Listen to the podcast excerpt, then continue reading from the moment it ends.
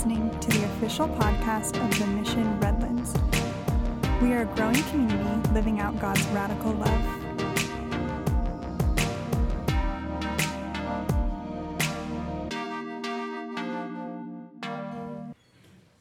Thank you, worship team. That was great. Um, it's been a while since I've had the opportunity to speak. Uh, my secret thought that is underneath it is that the rest of the teaching team has sort of bumped up the quality control, and I've sort of been, you know, discarded to the bottom of the heap. But you know, so be it. You're here today. Uh, um, it, we are not in the middle of a sermon series, which is a little different here, and uh, gave us a little bit of flexibility with what we are speaking about today. And I wanted to to dive in on a topic that I touched on um, maybe two or three times ago when I spoke. And I'm not going to have expected that any of you will possibly have remembered it, so we'll, we'll cover all the basics of it. This is the time, though, in our service where we really look at what God's word has to say. And this is an important part of who we are at the mission. Um, if you have a friend and you want to get to know that friend better, you don't just talk to other friends about that friend. Um, you don't just sort of uh, vaguely, you know, find out little things that you can find out at a coffee shop or whatever. You actually sort of dive in with that friend and have conversation with them and, and try to understand who they are and, and, what's important to them. And that's why we do that with God. We want, as a church, we want, all of us want to be in relationship with Him and growing in our relationship with Him. And one of the ways to do that is to get serious about what His communication is to us, which is what He's done through the Bible. So, in terms of how we live our lives as Christians, and when I say Christians, I just mean somebody that's in relationship with God through Christ. So they recognize the fact that they're a sinner and lost and in need of a Savior, and they've accepted that gift that God provided in, the, in His Son in His death on the cross, and then that has allowed them to be restored in relationship with Him. So, in how we live our lives as Christians, the Bible has some things about which it's really, really clear, right? Says we are to love others. That's pretty clear. We are to pray for those in positions of authority. That's uh, Romans 13. It makes it clear that drunkenness is a sin. It makes it really clear that all sexual, sexual activity is to be within the confines of marriage. It says we are to bring our worries before God. It makes it really clear that we are not to steal and not to murder and so on. So there's some things about which the Bible is really, really clear. But there's other things about which the Bible is not really clear at all. In fact, when you start to get into it and you get into the word, it's almost like it's purposely not clear.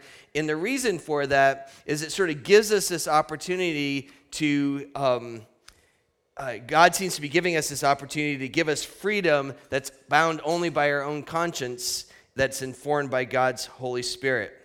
Let me give you just a story from my own background that helped uh, this passage that we're going to look at today come alive for me.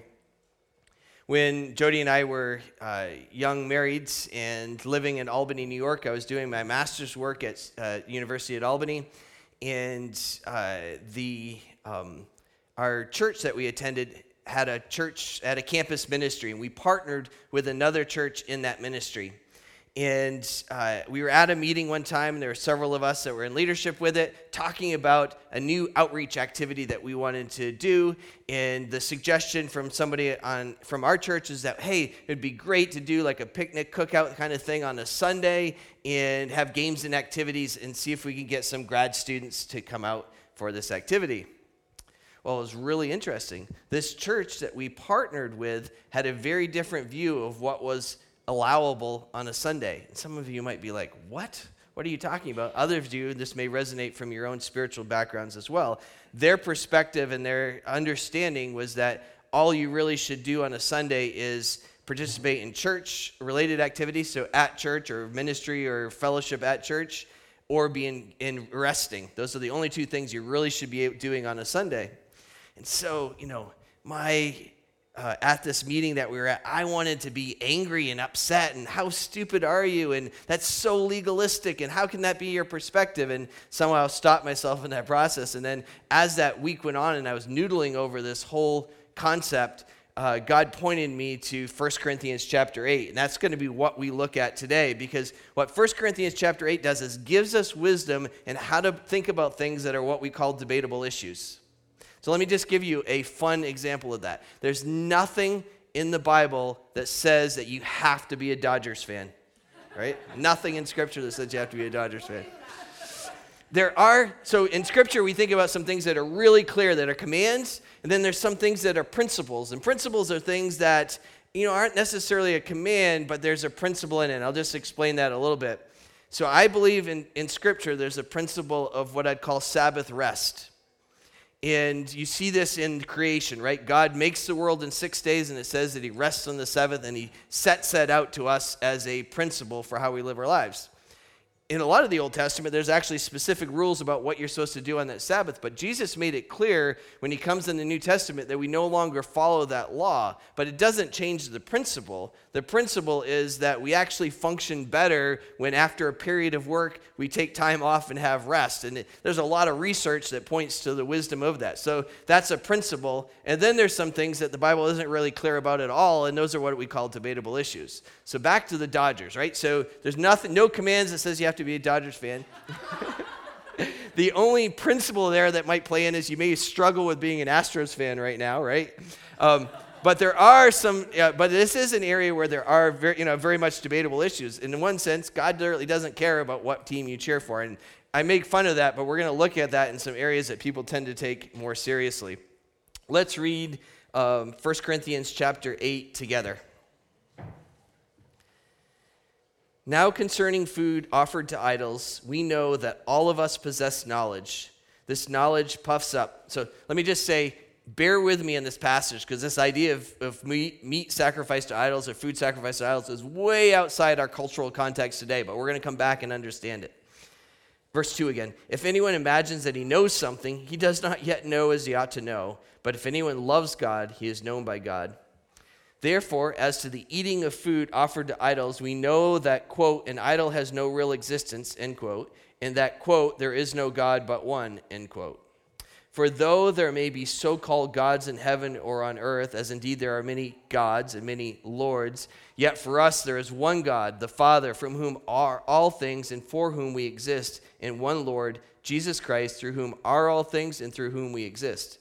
However, not all possess this knowledge. But some, through former association with idols, eat food as, he, as really offered to an idol, and their conscience, being weak, is defiled. Food will not commend us to God. We are no worse off if we do not eat, and no better off if we do.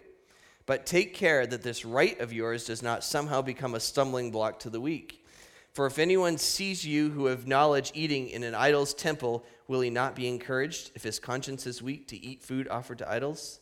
And so, by your knowledge, this weak person is destroyed, the brother for whom Christ died. Thus, sinning against your brother and wounding their conscience when it is weak, you sin against Christ. Therefore, if food makes my brother stumble, I will never eat meat, lest I make my brother stumble.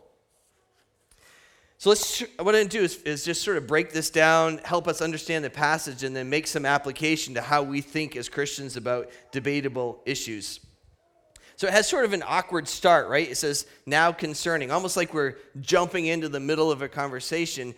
And what we know historically is that uh, Paul was in a had several communication with the Corinthian church. They had written letters to him, he had written letters back. There, we know there actually were at least four letters, two of which have been canonized in Scripture but we there was this communication. And so what paul's doing in this passage is responding to something that the corinthians had written to him about. So it feels to us like it's just awkwardly right in the middle of something but he's going to begin a new thought because this, he's responding to what they've written to him about. And it's all about this topic of meat or food that's been sacrificed to idols. And uh, the, Corinth, the city of Corinth was very interesting. It was a major trade hub, which meant in that day that you had people from all over the globe that came through the city. And because of that, it was actually a city with a lot of religious activity going on in it. A number of temples towards these gods from different uh, other uh, religions and locations and people groups from around the world. And part of what they do is they would actually sacrifice meat to these idols. But this is a culture where uh, you, especially if you're a poorer individual, you may only eat meat once or twice a week. It was not a staple part of their diet. And so, what would happen is after this meat was sacrificed to the idol, it had value and it was certainly not going to be taken or used by this idol that didn't really exist. So, they would take this meat and sometimes they would sell it in the, uh, in the public marketplace, in the Stater Brothers of its day, and, uh, or they would take it and use it within the feast uh, that might have been like a church supper kind of concept for the people that were there. And this was creating an issue for the Corinthian Christians because they, they had debate about how they should handle it. Some of them felt like it was morally wrong to eat this meat because of what it, the the religious ceremony that had been used in, and other ones thought, hey, this is 50 cents less a pound. This is a good deal. I'm going to purchase this meat. So there was this debate going on. Uh, verse 2, it says, If anyone imagines that he knows something, he does not yet know as he ought to know. I love this because it brings in immediately this idea of humility in this passage. It's a call to humility. When you think you know something, you don't know as much as you know. And that's a, just a great way to live life. And it really is true when it comes to our relationship with God. You think about who God is, right? God is an infinite uh, individual. And um, when we're in a relationship with God, the closer we get in that relationship, the more and more we know about Him. We can never know all there is to know about God. And that should keep us humble in our approach to debatable issues and really for anything in life. Verse 3 says, But if anyone loves God, he is known by God. this verse begins to set love as the important standard love of God this sense of recognizing God for who He is, and it uses this uh, expression "known by God." That word "known" is is very much like the Old Testament word, um, where that the expression meant to be to watch over, uh, chosen, cared for. So it's a sense that. Uh, when a person loves God, they're watched over, they're cared for, they're chosen by God. So, why would this verse be right here? Like, how does this relate to this topic, right? This sort of this question that can come to mind as we think about it. I really think the biggest reason that it's in this spot is because our human nature is to take it that when somebody has an opposite view on a debatable issue, well, they can't possibly be a Christian, right? You can't possibly vote Democrat and be a Christian. You can't possibly be a Trump supporter and be a Christian, right? That's our tendency. Our human nature is to see somebody that's on the opposite side of a debatable issue and doubt the fact that they're really a follower of God. And he's making the point here saying, hey, listen, you love God, you're going to be known by God, you're chosen by Him, you're called by Him. Doesn't really matter how you turn out on these debatable issues. Uh, moving down to verse 4. Verse 4 is interesting because what Paul is doing here is sharing the arguments with those that felt they had freedom to eat the meat sacrificed to idols. And they're good arguments. He says uh, there, we know that, quote, an idol has no real existence or that there is no God but one, right? The people that felt free to the, eat the meat that had been sacrificed to idols were making the point of, hey, these idols aren't real anyway. It doesn't really matter. We know there's only one God. It, you know, the fact that this meat was used in this ceremony is meaningless to me. And uh, Paul's recognizing that, yes, these are legitimate arguments. Uh, jumping down to verse 6 says, Yet for us there is one God, the Father, from whom are all things and for whom we exist, and one Lord, Jesus Christ, through whom are all things and through whom we exist. So, back in your eighth grade English class, for those of you that are at least my age, so it's not very many of you, um, we did these, we uh, broke down uh, parts of speech, right? And there's a thing called a preposition. And this verse is made up of a bunch of little preposition and prepositional phrases for us, from whom, for whom, through whom, and through whom, right? And what's really interesting about it is we lose some of the meaning of this. We read it today and it's like hard to read because it's hard to read in English. But in the original language, each one of these prepositions had a specific meaning. So each of them added to their understanding of who God is and what the work of Christ is uh, for the people that would have heard it in Paul's time period. Down in verse 7, says, However, not all possess this knowledge, but some, through former association with idols, eat food as really offered to an idol, and their conscience, being weak, is defiled. So, what Paul's doing here is he's saying, yes, the argument that was made in verses 4 and 5 is completely legitimate, but there's a huge caveat here. Not everyone has the same knowledge or insight or way of understanding. For some, the reason they do not have the knowledge is because they used to be involved with idol worship. For them, it is truly wrong because it is a conviction for them. Their conscience is bothered by eating this meat that had been sacrificed to idols. I think it's really important to recognize, though, Paul does not make the case that, yeah, you go back and you make that same argument that you made in verse and 4 and 5, and you argue stronger and you convince this person that what they think is wrong. Paul's saying, Paul's taking this and saying, hey, think about it from their perspective because that's what's really important here. It's important to recognize that uh, from their perspective, they've been convicted on this issue, partly because it was part of their former life, and they believe that it is wrong to do so. Verse 8, uh, and they, this is probably the second key point in this uh, passage, and the, the, the main point we'll get to in verse 13, but Verse 8 says, Food will not commend us to God. We are no worse off if we do not eat, and no better off if we do. So it really helps us understand it really does not matter. Either position is absolutely right, and uh, that there's not one way to look at this particular issue. And this is very true, right? There's, again, I'll go back and say this again. There's certain things that are commands in Scripture. These things are really clear. Scripture's made these things clear to us. There's other items that are, are principles from Scripture that there may be some debate about how we think about them, but there are principles that we look at and we apply in our lives. And then there's some topics that are debatable issues. In this area of debatable issues, it really doesn't matter where you end up on that issue. Neither, neither one of the positions is going to make you right before God. And we'll talk a little bit about then how we approach them. Jumping down to verse 9, Paul says, But take care that this right of yours does not somehow become a stumbling block to the weak the idea of a stumbling block is sort of just what it sounds. It's the idea of having something big that's in front of you that you're going to trip over. And in this passage, it's a metaphor, right? It's a word picture. And in that word picture, it's the idea of something that trips us up morally or spiritually. So, what Paul has done in, in verse 9 is basically flip the script. You have the freedom to do what you want in this particular issue, but I'm going to introduce another principle that makes you think differently about it it was previously, it was about me having the freedom to exercise my rights based on knowledge I have about whether I was willing or able or, uh, or could um, eat meat, knowing that it would make me no better with God.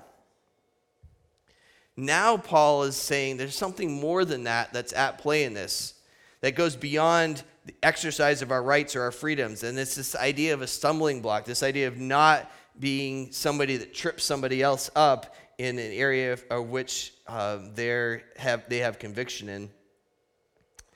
Verse 10 says, For any, if anyone sees you who have knowledge eating in an idol's temple, will he not be encouraged, if his conscience is weak, to eat food offered to idols?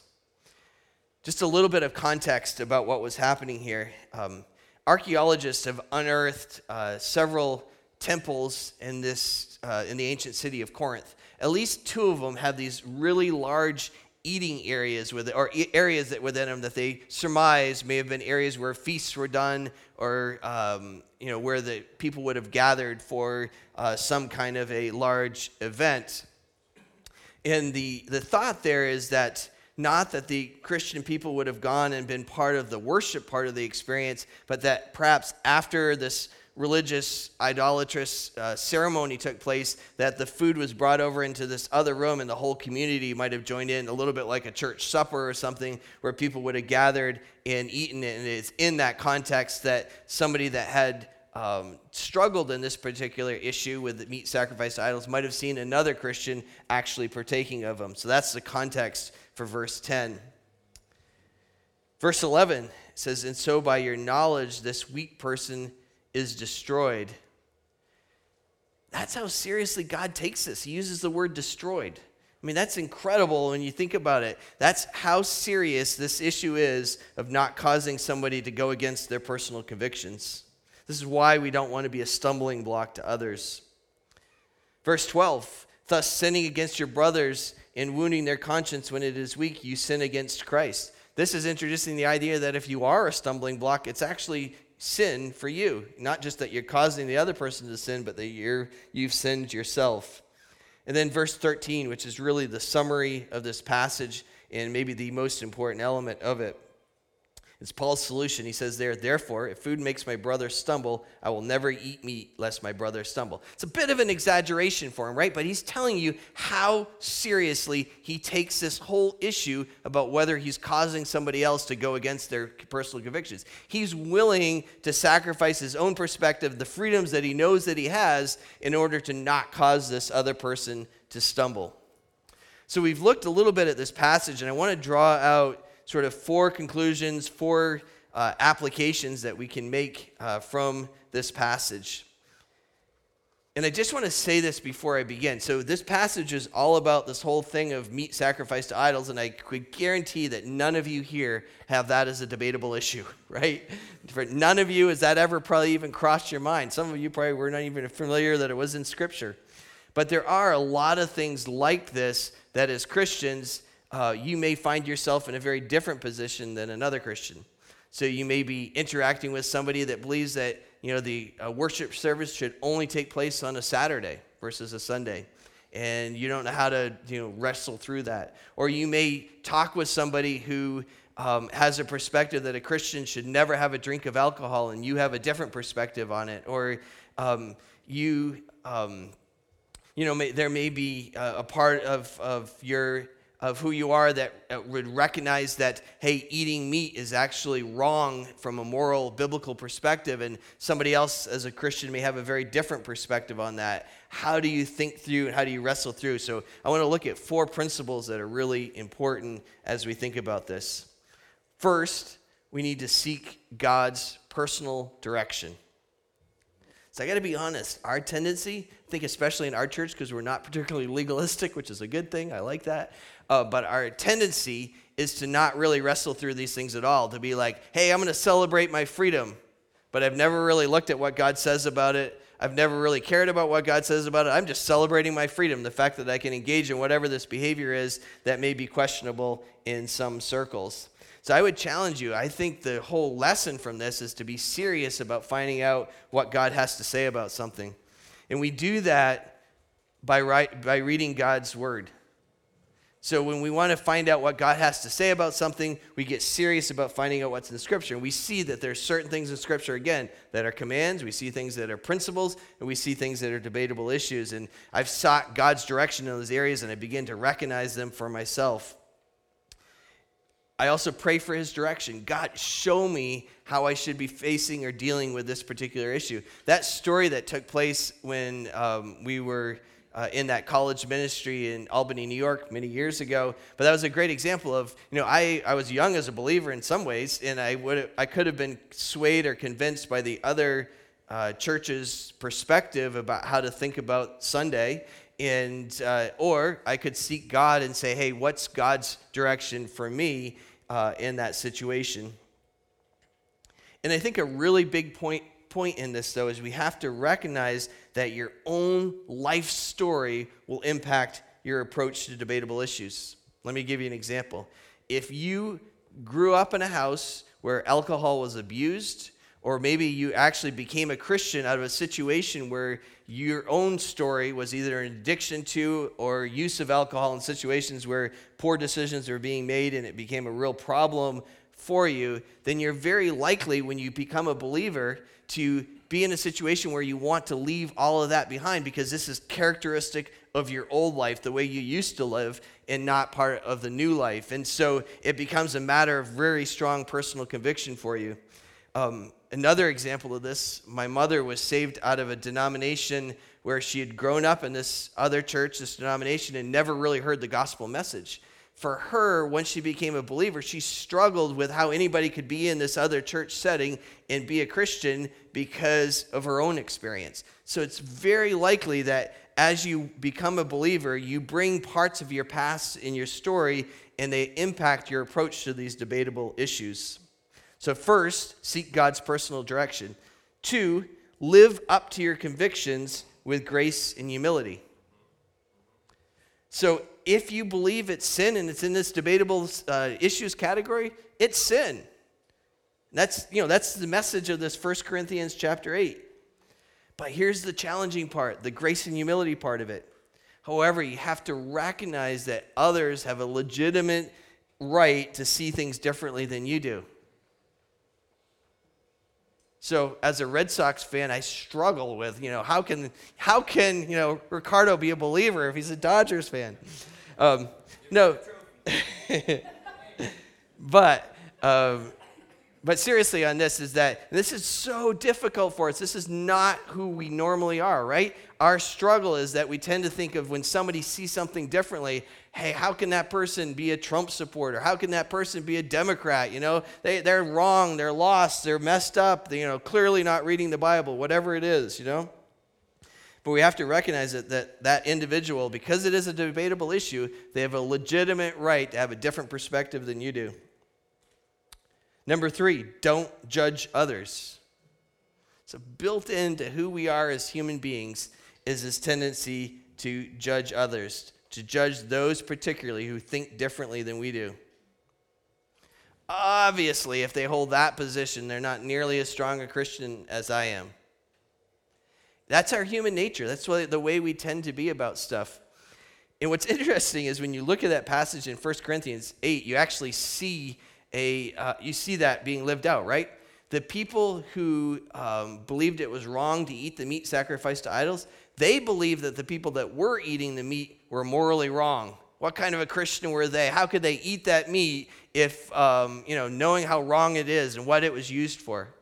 And guess what? The people on the other side of the issue, they tended to think the same way as well well, they're weak. You know, they're spiritually, I'm so much more spiritually mature. That's why I have this freedom to be able to enjoy what I do. And, you know, and there, there's probably truth on both sides of that. But the reality is, uh, the problem is that we as human beings tend to judge others. And then number four, don't be a stumbling block to others. This is hard, right? We live where we love to celebrate the freedoms that we have. We love to be able to take advantage of the, the things that we do, and we don't want to be constrained by some kind of legalism. That's, you know, we, we tend, especially as Western Christians, tend to fight against that. But Paul has sort of introduced a very different principle, and it's a principle that says, I'm going to think more about the other person than I am going to think about myself. I'm going to think more about their perspective than me being having the opportunity to exercise my rights. And that shouldn't surprise us. You think about the basics of the gospel message. Basics of the gospel message is that the God of the universe loved us so much that he gave up, he sacrificed his son, he sent his son to earth his son Jesus lives a perfect, sinless life and then dies on the cross, didn't deserve it, died on our behalf, took us, our sins upon himself. All of that story is about thinking about somebody else more than you think about yourself. So why would it be surprising to us that when it comes to a topic like debatable issues that we're not also challenged to think about somebody else before we think about ourselves as well? It's that kind of selflessness that's built into the gospel when our human nature is about selfishness. So, just two uh, practical ideas that I would suggest to you about uh, stumbling block to others. One is to watch what you post on social media. Um, our tendency, what do we tend to do? Like, we, uh, some of the things that we post that uh, denigrate the opposite side of a political issue, right? You know, like, uh, Trump supporters are this, or Democrats are that, or whatever it is, right? That are just ugly and awful. Uh, or we may celebrate our freedoms that we have in certain categories by, you know, posting, hey, uh, going out for drinks tonight or whatever it is. And again, you can have your own convictions about it, but you have to be, that's the message of this passage, is to be cognizant of the fact that not everybody is going to share your perspective on these debatable issues. And therefore, uh, the message of the passage is that I, I want to be careful that I'm not a stumbling block to others. And t- then, two, watch what you say and do. And so, again, you know, that whole willingness to sacrifice my own freedoms and what I can enjoy um, it, because I'm going to be careful about how what I do impacts others related to the convictions that they have.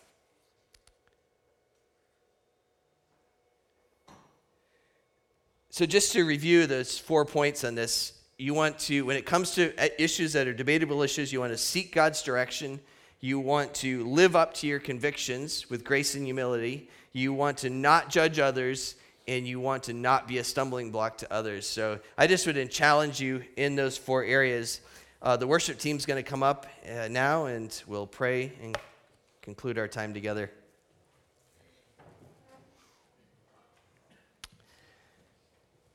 God, sometimes you, we wonder as human beings why you don't make everything clear, everything a command, but that's not who you've made us to be. You've made us to be people because we're in your image and we have uh, capacity to learn and understand and grow. And, and because you're infinite, there's always more that we can know about you. And Lord, when it comes to this issue of debatable ish, uh, topics, places where we can step on others' toes and, and hurt their convictions, Lord, I just would ask that you'd help us to be a people of grace and a people of humility, that we would recognize that in ourselves there's still more to know, more to learn, Lord, and that our desire is to grow in you and to see others grow in you as well. Lord, I just would ask that the message of the gospel, uh, the message of hope, the message of the fact that you were selfless and giving of your son and making possible a relationship with you would also impact our relationship with others. That we would approach particularly these debatable issues from a selfless perspective, willing to concede um, both the perspective on the issue and not being the idea of not being a stumbling block in our freedoms, Lord, in that that we'd be willing to concede in those areas for the sake of our relationship with you and our relationship with others. Lord, I just would ask that you'd make us a people marked by our love one for another, that we wouldn't be about tearing one another down, but about lifting one another up. Lord, I just would ask that as we, uh, as the ushers come forward right now and we take this morning's tithes and offerings, Lord, that um, you would bless those that give. Uh, you would bless these gifts and allow us to bless this Redlands community and around the globe with the ministries that we support as well. Lord, we love you and we thank you for your provision. We ask this in Christ's name. Amen.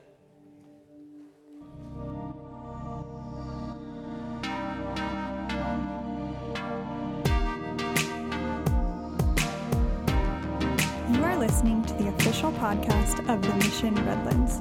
For more information, visit us at themissionredlands.com.